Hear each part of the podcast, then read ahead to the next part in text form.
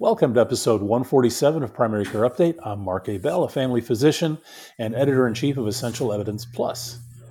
I'm Kate Rowland, family physician and associate professor at Rush University. I'm Gary Ferenchick, a general internist and professor of medicine at Michigan State University.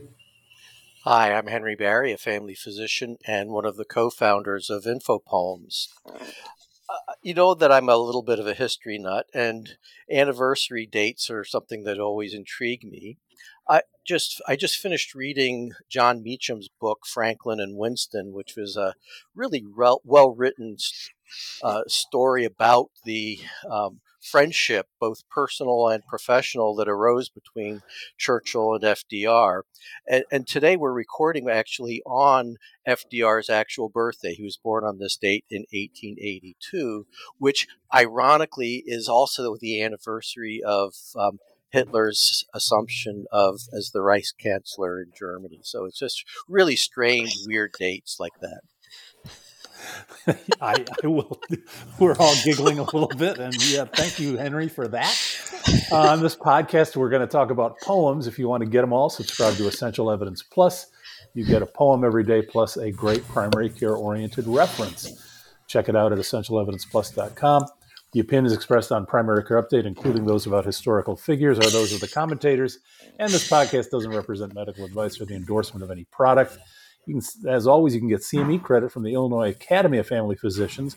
Just for listening, go to iafp.com and click on their education webpage. This week, we're going to talk about TENS for pain after cesarean delivery, cholinesterase inhibitors and the risk of falls and injuries, a meta analysis of the new Alzheimer's drugs, and telephone delivery of bad news. Kate, let's talk about tens. Let's talk about literally anything besides Henry's lead in there. uh, yeah, I have an interesting one this week. Uh, I have a group of investigators who sought to determine whether a proprietary TENS device is effective for an interesting outcome reducing opioid pain medication prescription in post operative patients. So they randomized 134 patients who had delivered either a singleton or a twin pregnancy via cesarean delivery between 22 or 24 weeks gestation. So the patients got either this non invasive bioelectronic device or a sham device that was identical looking and feeling. It gave a sensation or vibration that was identical but did not deliver the electrical current. That is supposedly the way it works. A trained healthcare provider applied three 12 minute treatments near the surgical incision. The first within two hours post op, and then approximately 12 hour intervals until the time of hospital discharge. The placement of the two probes, as a two probe device, was changed every two minutes during the 12 minute treatment. Analysis was by intention to treat. The primary outcome was, as I mentioned, opioid medication intake during hospitalization. Again, I think that's an interesting outcome. I'll talk about that again later. So, patients in the genuine group, genuine device group used less opioid pain medication before hospital discharge. The mean morphine milligram equivalent, MME, was 20 versus 38. That's only significant as long as you don't round. It had a p value of 0.46. On post-op day two, which was when most of the patients in the group was were discharged, they had similar levels of reporting a moderate or severe pain on a standardized score within the past 24 hours. It's 85% versus 91%. Again, most of these folks had at least moderate pain. Uh, the p there was uh, zero, uh, sorry, zero point four three. So again, that's the same. Uh, at discharge, 10% of the patients who got the genuine device were prescribed opioids versus 25% who were assigned to the sham device. I do want to mention that, that those both those numbers are quite low uh, compared to what happens, I think, in most postpartum units, where most folks who have a cesarean delivery do get at least a couple of tablets of Norco or uh, oxycodone or whatever is used um, on those units. The patients in the genuine device group were also prescribed lower quantities with a median difference of 7.5 MME. Maybe not a huge difference, in my opinion. I have a few concerns about this one before I jump in with both feet and start using TENS for postoperative pain. I can't quite make sense of all of these results. For me, it's not clear if the equivalent pain scale results means that their pain was the same but relieved by the TENS unit, or if it was the same but they got fewer pain medications on discharge anyway. I would be curious to see info about the effectiveness of the masking in this study, whether any of the participants or researchers uh, or even adjudicators could guess which group the participants were in and whether that could affect the outcome. I do wonder if it, if it wasn't quite as efficient as they thought it was. I obviously don't object to this sort of low harm, pharma free intervention, but I do worry a little bit about using skin zaps as analgesia after major abdominal surgery. I couldn't find any information on cost or reimbursement, which gives me pause, mostly because I'm a cynical and awful human being who's been in the healthcare system for a little bit too long. So it is hard to imagine anyone going to invest in a trained medical professional to apply a three 12 minute treatment, sorry, three 12 minute treatments for every post cesarean delivery patient for 12 every 12 hours during their entire recovery which is two to three days um, in the hospital that's just a lot of person investment time uh, but henry perhaps you're less cynical than i am what do you think well, I, I, don't know about less cynical but first and most important kate you are not an awful human being thank you you are one of the kindest people i've ever known so you should expand your pool of he doesn't get out much. I will take it back. Actually, I might be the nicest person on this recording session. Right no, that's, there you go. Okay, that's a very argument. So, yeah. so, I don't know what to make of this study either. Uh, there's there was a statement vague without any real data in the in the paper that basically said that both groups had improvements in pain but the difference the net change was not clinically important so yeah, I don't know exactly how much or the degree of, of pain relief that they they achieve. That was no, nowhere in the paper itself. I'm also a little bit concerned that on day two, that the proportion of individuals who still had moderate to severe pain was 85 and 91 percent, which is sounds to me like the stuff completely failed until you look and see, well, moderate pain was uh, you know four out of 10 on their 10 point scale. So I, I don't know what to make of of that other than yeah, there was a modest reduction in the morphine equivalent daily doses, which I don't know what that what to make of that, and only a quarter of the individuals who got the sham tens required any rescue th- um, analgesia. So I, this seems almost like a nothing burger to me. Gary, do you agree? It's well, yeah, I was going to say the same thing. I wasn't going to quite use that phrase, but this this is my top ten underwhelming study that we've reviewed in the last year. So uh, the results seem ex- extremely underwhelming to me. But I do have a suggestion. Mark's got another knee replacement coming up soon why don't we try it on him? We could do an N of one. you know, I was just thinking the same thing, and and uh, yeah, because I was taking oxycodone post op for about five or six days, and um, my wife wishes I would have taken more. but doing well now, doing well. Five weeks post op, doing well. Got the second one scheduled, so yeah, we'll we'll give that a try. I'll see if there are my surgeons into that. Cool. Okay, Kate. I think it's your turn to give us a quiz. Oh, yeah, sure is. Uh, quiz question this week is Which of the following was the most commonly reported reason for cannabis use among people who reported medical use of cannabis in a 2022 study? Was it A, depression, B, anxiety, C, insomnia or sleep use, D, pain, or E, stress? Stay tuned. All right. Thanks, Kate. Henry, um, tell us about cholinesterase inhibitors, an old drug for Alzheimer's, and we're going to talk about some new ones next. Yeah, so this question basically tries to address whether or not cholinesterase inhibitors increase the risk of falls in individuals who are at risk, specifically those who have neurocognitive disorders. This was published uh, in November in Age and Aging. It's a meta analysis of randomized controlled trials. So, if we just step back and think about anticholinergic drugs, those that cause the dry mouth and blurred vision, have been associated with progressive um, uh, cognitive impairment and falls in the elderly. And the cholinesterase inhibitors, which are used in a similar at risk group, should have the opposite effect, but we don't know about the rates of fall. So these researchers, they combed multiple databases to try to see whether or not that was the case. So they ultimately included 53 randomized trials with over 25,000 participants. Now, most of these studied donepezil, but there was a, a galantamine and rivastigmine were also represented in these. Uh, the studies incorporated individuals with Alzheimer's disease, Parkinson's disease, mild cognitive impair- impairment, or traumatic brain injury. So, a nice spectrum of individuals. And as a result, the age ranged from 41 to 86 years of age. Most of the studies were in community settings, so again, a little bit more generalizable in general. And only two of the studies were thought to be high risk of bias, so generally pretty decent quality studies. Well, what did they find? Well, it turns out that those adults who were taking the cholinesterase inhibitors were less likely to have falls. Now, not terribly uh, exciting difference 5.3% versus 6.3%. Again, another nothing burger, if you will. Um, and more importantly, though, they also had more episodes of syncope 1.5% versus uh, just under 1%. So, number needed to treat, if you will, for fall prevention would have been about 100. On the other hand, the number needed to harm for syncope was about 140.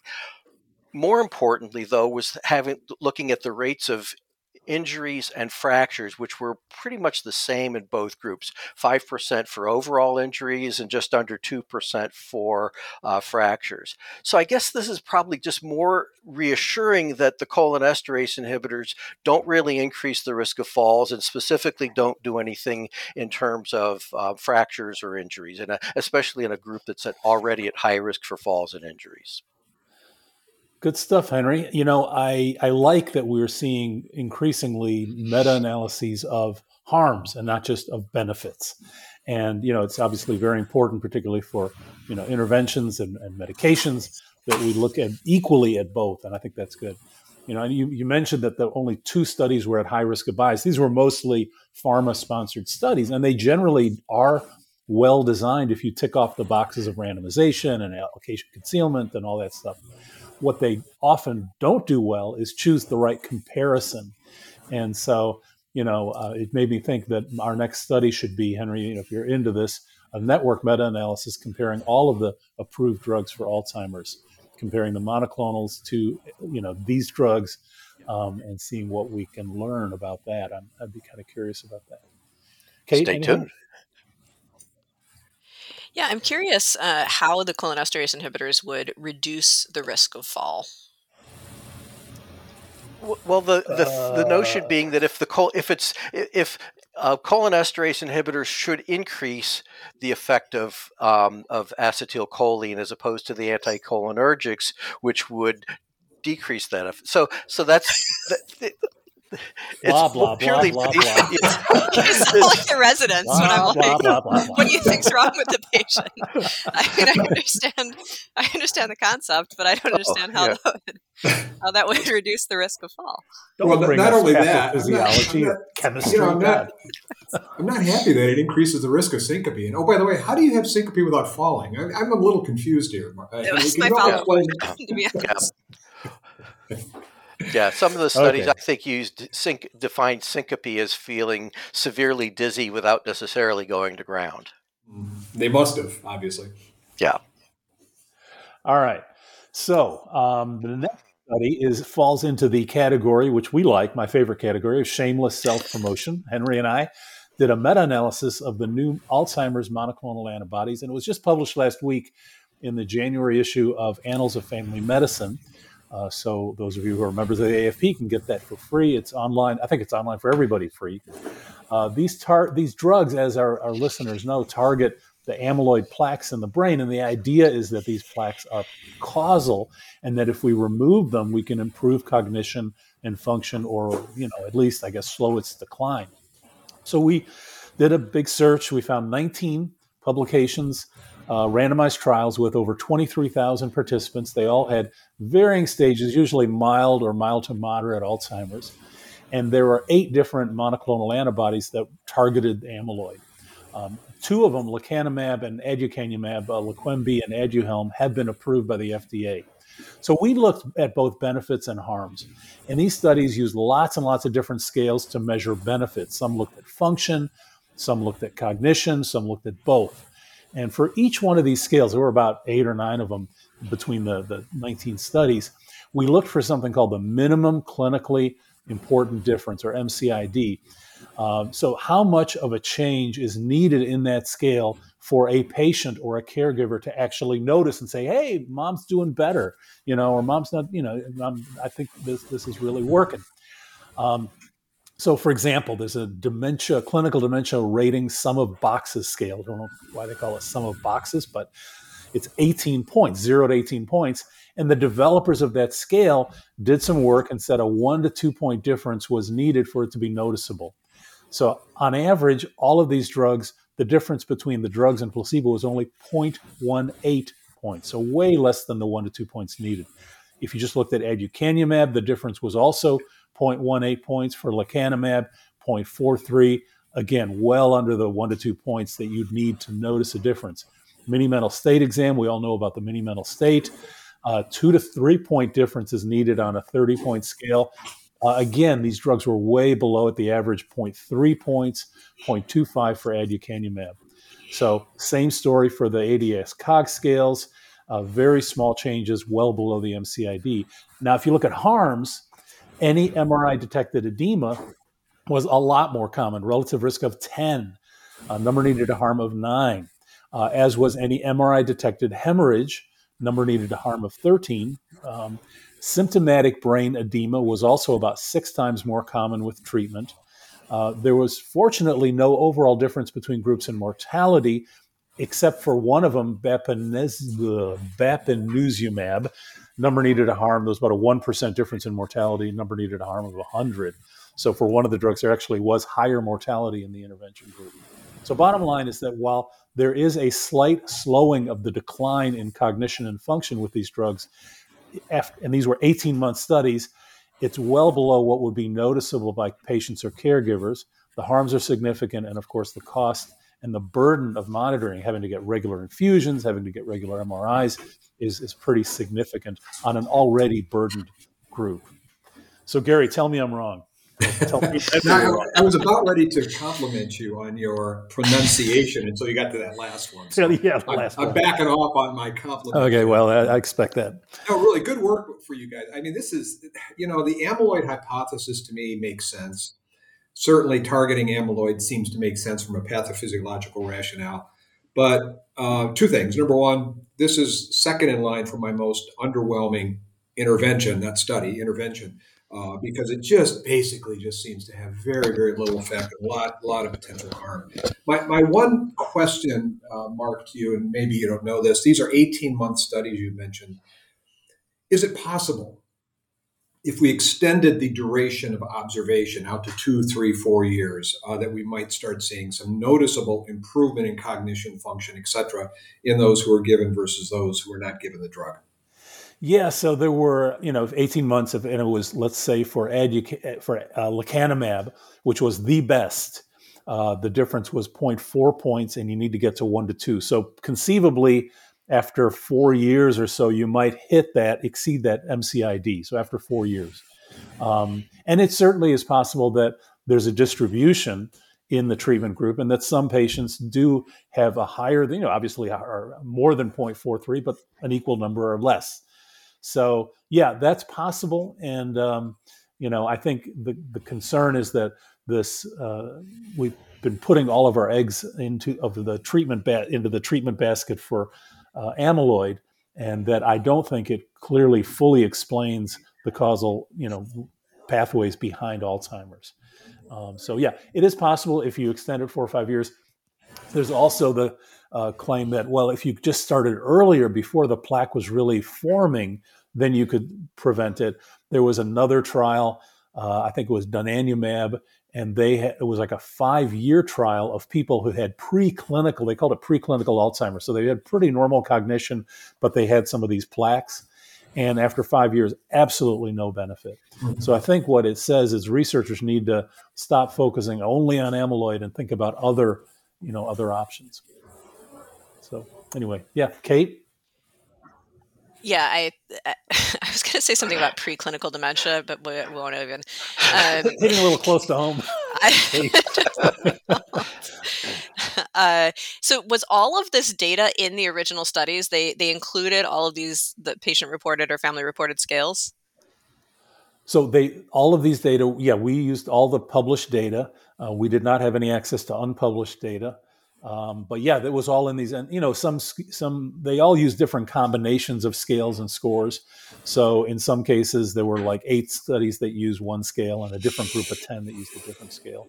Most the harm reporting was pretty similar because I remember reading these, and I, we we talked about a bunch of them um, the first time around, and they were looking at the really most disease oriented outcomes. If I remember, they were all mm-hmm. like you know number of tau plaques and amount of amyloid. Uh, you know that so it wasn't that the data wasn't there; it was just that it was it, it looked like this. Is that right? There were a lot of studies that we didn't include that just focused on how much plaque was reduced or yeah. what what ch- imaging changes did we see, and we didn't use those. We were really trying to focus on true patient patient oriented outcomes in terms of benefits and harms. And another thing that Henry has pointed out, and we actually had a conversation with uh, some folks from the manufacturer who called us up, and um, this was a while ago. And Henry, um, you know, if you want to tell you the, the idea that hey, are there some people, a significant number of people, who have a clinically important benefit, you know, and they haven't ever reported that in any of these trials. You know, if you define this minimal clinically important difference,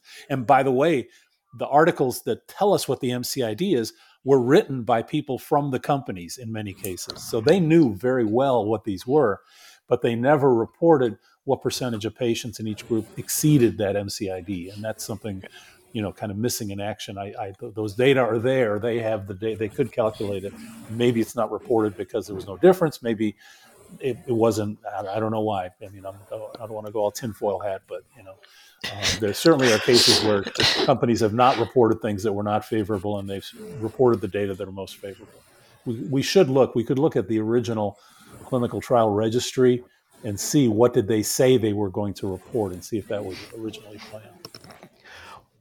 I actually went through the registries uh, to identify a number did. of. Un- uh, of course, I did. and, did. And, and, identify some of the studies uh, uh, to see if there were any unpublished studies, and most of them uh, were really planning to report the average changes in uh, amyloid or in some of these scales. So none of them actually were planning to report on the proportion of individuals who achieved any clinically important differences. Hmm. So all of this just suggests to me that if we go back to Koch's postulates, I think we still teach that in archaic medicine history courses, that if you take away the putative causative agent, the d- disease should get better. So that raises to me the question is amyloid really the disease or is it part of the compensation? Is it part of the repair? And are we actually, and so the, as a result of removing things, nature abhors a vacuum. And as a result, short term, you're going to see bleeding and edema and all of those harms that, that accumulate as a result of that process. Yeah, and I think the data we don't have also is the trajectory for that bleeding and edema is that something that is linear that just continues every year they take the drug or is that something that shows up early and then once the plaque has been removed after a year year and a half maybe that goes away? Uh, we don't know that. We don't have that you, you know the, the, one other quick thing and this is true for all pharmaceuticals there's always off-target uh, effects right? So you have a, a postulated effect on one particular target that you're hoping will be beneficial, but that may be negated by off target effects by any drug. And this is a very, very common paradigm. Uh, in, in pharmacotherapy of almost any drug, you got to really, you know, part, you have to really look for those off-target effects, and could they be negating any potential beneficial effect? All right, good stuff. And Gary, it's your turn to talk about disclosure of bad news over the phone versus in person in the, yeah, the Journal of General Internal Medicine. Of this podcast are going to uh, remember, uh, I'm sure quite vividly, that two weeks ago I reviewed an article on best practices related to patients who have serious illness, such as cancer, who then also continue to express seemingly unrealistic hopefulness. Uh, and the article from two weeks ago discussed this concept of prognostic awareness, which is an understanding by the patient uh, of their likely um, uh, you know, prognosis and being able to integrate that both cognitively and emotionally. The reason I was interested in that because I was facing a patient the next day who uh, had stage four pancreatic cancer. I was going to see them in the office. I noticed on the hospital note that the patient himself had refused to see hospice, so I, I was making an assumption based upon that that the patient uh, didn't have much of a way of a prognostic awareness. So the next day after our podcast, I walk into the clinic room, He's there with his wife and his son, very intelligent uh, gentleman. And after you know saying you know you've been through a lot, I'm really sorry this is going on, all those kinds of things. My next question was, well, what what what do you understand is going on? He says, well, I've got nine months to live. So his prognostic awareness you know, we're cut right to the chase basically. And so we were able to kind of work through that and the like. So my assumption going into the room and what actually happened was uh, we're, we're quite different, which was which was good. So I want to stick to that theme, this whole idea of delivering bad news or at least discussing bad news. And I was uh, struck by this article because I think the precept in delivering bad news is that it should be done in person. And there's a lot of precepts in medicine that we have learned, all of us over the years, that we just assumed were true without any, uh, you know, uh, basically empiric evidence for that. So I love this article. It's entitled "The Disclosure of Bad News Over the Phone versus in Person."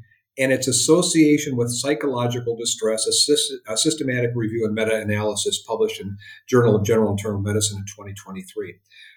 Uh, the authors systematically reviewed 11 studies for qualitative analysis and nine studies for more uh, meta analysis on the existing published literature between 1997 and 2001 concerning this specific question. If disclosing bad news over the phone impacts patients' psychological distress differently than compared to in person disclosure, it focused on adult patients or their next of kin and assessed outcomes, the psychological distress outcomes like anxiety, depression, PTSD and satisfaction with care um, when bad news was delivered, either related to a cancer diagnosis or some bad genetic testing, such as for Alzheimer's disease. Most of these studies were done in the US, a few from Australia and various European countries. Uh, interestingly, uh, this, the results showed no significant difference in any psychological distress that was measured, including anxiety, depression, and PTSD, or satisfaction of care um, between the phone and the in person disclosures suggesting that it's very likely how the information gets delivered versus the uh, place in which it gets delivered that may be the most important variable. Uh, this was a pretty comprehensive study. Obviously, they looked at this uh, this data from a systematic and analytic point of view. Um, but you know, most of the studies were small, anywhere between 50 and maybe up to 400 different patient populations and different types of bad news. But this at least brings up the hypothetical, and particularly since patients' expectations for care, uh, our expectations for delivering care are changing. You know, with Zoom and all the all the you know remote care, uh, that this may not be a bad thing if it meets everybody's needs to actually have a family conference. And indeed, I could I could envision having patient patients' families from all over the world participating in a discussion that would be much more convenient and certainly much more uh, potentially helpful for the patient if this is done remotely. So, long story short, I thought this was an excellent study. Uh, certainly, it was counterintuitive based upon what I was taught uh, when I was coming up through medical school, and I think it deserves at least some consideration. Good study. Um, boy, Kate, what do you think? Yeah, yeah, I agree. A very interesting study. Uh, a couple of things that caught my eye. I, interesting that the you said the bad news topics ranged from cancer diagnoses to genetic testing results for Alzheimer's, and that's a not a not a bad news topic that I cover a lot, and I wonder if the the topic itself um, could impact the results, um, or you know, if the actual prognostic implications of the of the bad news could affect how how sort of people took it, um, as well as their current state of health. Um, so, if people who were either sicker or healthier, you know, sort of felt well at the time they got that news, um, if that could have any impact.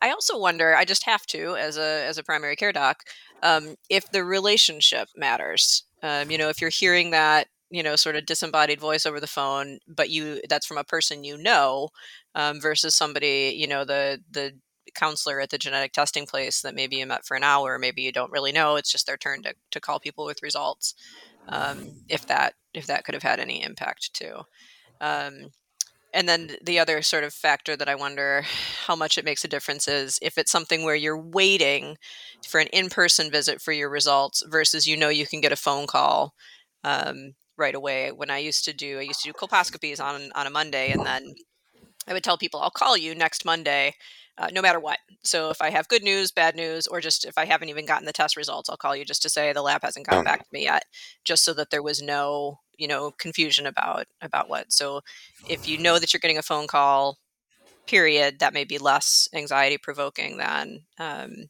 you know than than waiting for some indeterminate time to get a face-to-face visit. So, but i agree with you. Good study. Uh, reassuring to know. Henry final words? Yeah, so I agree. This is an interesting study, and it sort of debunks what most of us have been taught. I share with Kate the question whether or not the relationship um, makes a difference. I also wondered how much of this could be a reflection of modern times, but studies went started as far back as 97, so maybe it isn't so much a younger generation issue. I would have loved to have seen some of these studies include a qualitative component with the patients who either got the news by phone or in person? What would you have preferred? And then finally, I think this is an opportunity. If you're going to be doing a test or some kind of procedure like a biopsy or something, maybe at the time uh, to add to your checklist of things to do is to ask the patient if that's bad news, would you prefer this in person or by phone and identify their own personal preferences? And if they would prefer this by in person, then just go ahead and schedule the follow up visit regardless. Yeah. Good advice. Kate, uh, tell us about cannabis. I'm going to tell you this one narrow thing that I learned about cannabis use. Uh, the question again was which of the following was the most commonly reported reason for cannabis use in a 2022 study among people who reported using it for any medical reason? Uh, was it depression, anxiety, insomnia, pain, stress, or something else? This was a study done by Kaiser Permanente, so it's a selective population. All these folks had health insurance, and they did this study in Washington state, where recreational cannabis was legalized a little more than 10 years ago. All that being considered, they sampled about 5,000 of the approximately 100,000 primary care patients that had been seen within a six month window, with oversampling to capture certain populations they found that about 26% of people who reported using cannabis did so explicitly for medical reasons, and about 35% endorsed using cannabis to manage one or more symptoms, so called implicit medical use. Slightly less than 5% of people had documented use of cannabis in their medical record. Of the people who reported using cannabis to manage a medical symptom, pain was the most commonly reported symptom, but with about 28% of people uh, reporting that, followed by sleep and stress at 19% each, and worry or anxiety at about 15%. So, pain is the correct answer. And that reminds me that I had a gift of cannabis from my brother-in-law, purchased legally in the state of Michigan, that I totally forgot to use in my post-op recovery. But I have another one coming up. So, but Mark, if you get it legally in Michigan but take it in Georgia, what happens? Oh. Can we? Can, uh, we uh, oh, we're having a signals breaking up a little bit. Signals breaking up a little bit. I can't quite hear you. I hope nobody in Georgia. I'm in Michigan. Of course, I'm in Michigan. All right. Getting me in trouble, man. All right. Well, we hope you enjoyed today's discussion. Uh, tell your friends about Primary Care Update. We'd love to uh, have them join us. We'll talk to you soon with more primary care updates.